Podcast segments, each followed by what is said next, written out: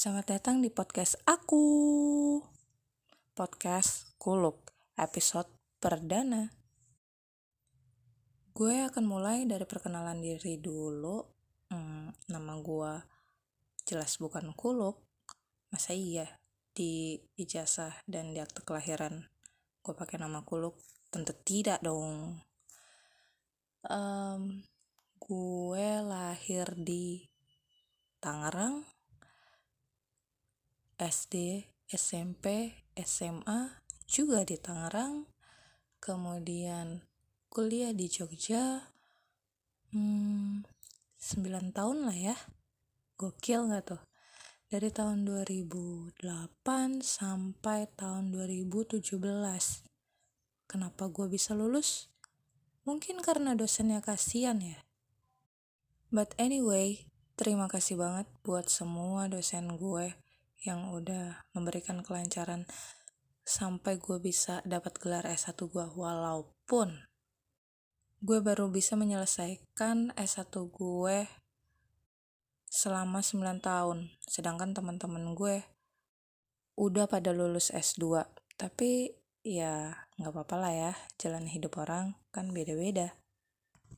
Sebelum wisuda gue udah sempat kerja keterima di sebuah restoran sebagai waiters terus kemudian uh, jadi cook terus kemudian jadi kasir. Hmm ya itu nggak ada setahun sih. Terus kemudian gue pulang nggak lama gue balik lagi ke Jogja gue kerja selama dua tahun Lalu kemudian gue resign lagi karena takut kejebak PSBB dan gak boleh mudik untuk kedua kalinya. Itu bulan Maret dan sekarang gue masih nganggur. Saking gak ada kerjaannya, gue tiap hari nontonin YouTube, buka TikTok, buka Instagram, dengerin podcast. Dan akhirnya gue berpikir, kok kayaknya gue cuma jadi konsumen ya kenapa kita nggak coba bikin podcast kita? Gue. Kenapa gue nggak coba bikin podcast? Kayaknya nggak susah-susah amat kalau cuma modal audio. Ya udah sekarang gue mau coba. Gue nggak berharap sama sekali podcast ini didengar orang sih. Anggap aja ini pelampiasan self talk gue. By the way gue punya kebiasaan self talk ada gak sih orang yang sama kayak gue? Gue rasa banyak kan. Lo nanya sendiri, kemudian lo jawab sendiri, seolah lo bikin dialog sama orang lain, padahal orang lainnya gak ada. Bukan teman imajiner sebenarnya. Ya, cuma kayak dialog tapi dilakukan satu orang. Dialog kok dilakukan oleh satu orang? Ya begitulah. Tanya sendiri, jawab sendiri. Cuma bedanya kalau gue bikin podcast, gue harus mengeluarkan suara lebih besar daripada ketika gue sedang bicara sama diri gue sendiri. Tuh kan, ada tukang jualan banyak banget di sini.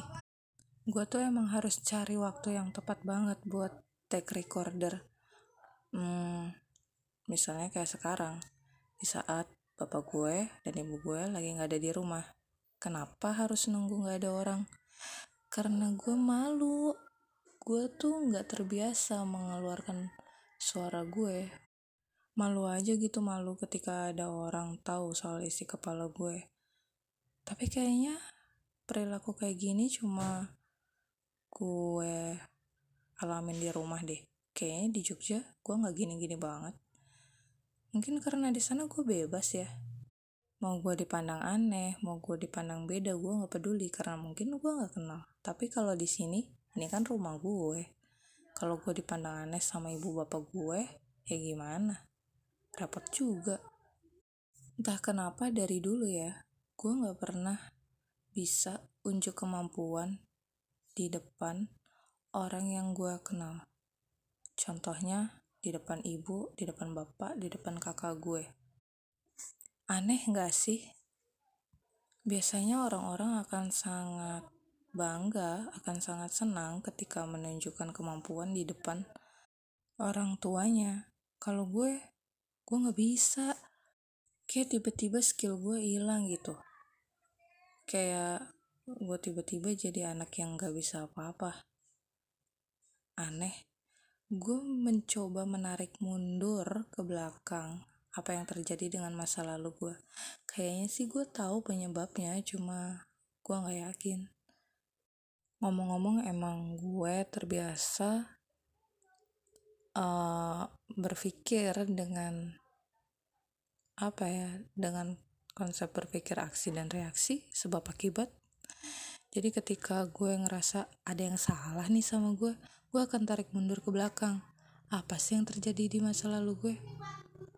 Ketika gue temukan oh ya udah lah ya namanya masa lalu emang kita bisa apa kalau gue ingat-ingat ya kayaknya kayaknya lo ya. Mungkin karena orang tua gue bapak ibu gue terlalu banyak rules bisa jadi.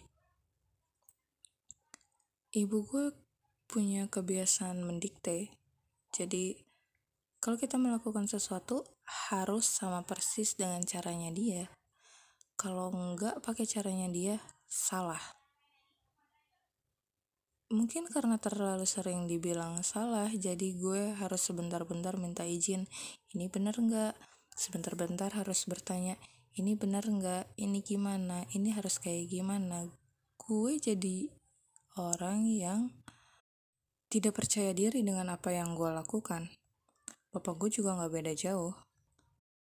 Gue nggak tahu ya mungkin dia kurang puas dengan masa mudanya dengan masa lalunya sehingga gue ngerasa kok kayaknya gue sering banget dicekokin dengan hal-hal yang ingin dia lakukan di masa muda tapi nggak sempet.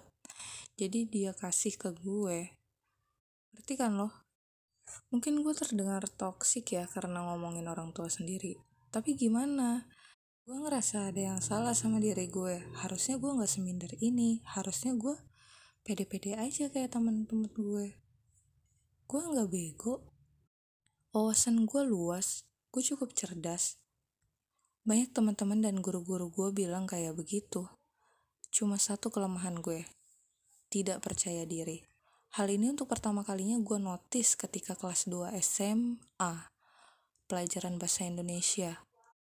Pak Suherman, guru bahasa Indonesia gue, dulu sempet uh, melempar pertanyaan. Dari satu kelas cuma gue yang bisa jawab. Tapi tapi di belakang jawaban gue ada kalimat ya gak sih? Bener gak sih? Terus dia jadi bertanya-tanya ke gue lo kok kamu gak pede? Dia bilang begitu. Dari situ tak iya ya kok gue gak pede ya? Gue tuh bisa loh gue tuh pinter loh. Kok gue gak pede? Apa nih yang salah dari diri gue? Setelah gue datang ke Jogja setelah gue belajar ya tentang ilmu pendidikan. Gue jadi tahu ternyata masa lalu cukup punya peranan besar untuk ngebentuk apa ya ngebentuk pola pikir lu di kemudian hari. Dari situ gue concern belajar ke hal-hal yang berbau dengan parenting walaupun gue belum nikah dan belum punya anak. Cuma gue tertarik aja dengan hal-hal yang berbau dengan parenting karena gue nggak mau di masa depan anak gue seperti gue gitu. Gue pengen dia jadi anak yang cerdas jadi anak yang bisa mengambil keputusan jadi anak yang dewasa jadi anak yang kritis berani. Jangan seperti ibunya. Um, atau setelah ini gue akan bahas soal parenting ya. Gak tau deh lihat aja nanti. Gue juga belum tentu punya waktu untuk tag recorder kayak gini terus. Ini aja gue tag recordernya sembunyi-sembunyi. Hmm, ya udah deh, segitu aja dulu. Oh iya, gue mau disclaimer dulu nih ya. Kalau misalnya kata-kata gue terkesan menyudutkan kedua orang tua gue, menyalahkan kedua orang tua gue, hmm, gue minta maaf, tapi sama sekali gue nggak ada maksud untuk untuk menyudutkan mereka bagaimanapun mereka udah kasih apa pun yang terbaik yang mereka punya untuk ngedidik gue.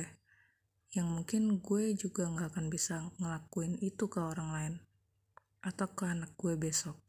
Gue nggak tahu.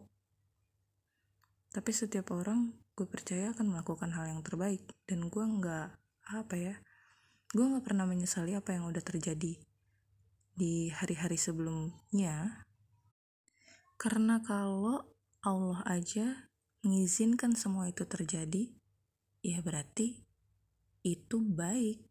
Baik untuk gue baik untuk semuanya. Ya oke gitu aja. Bye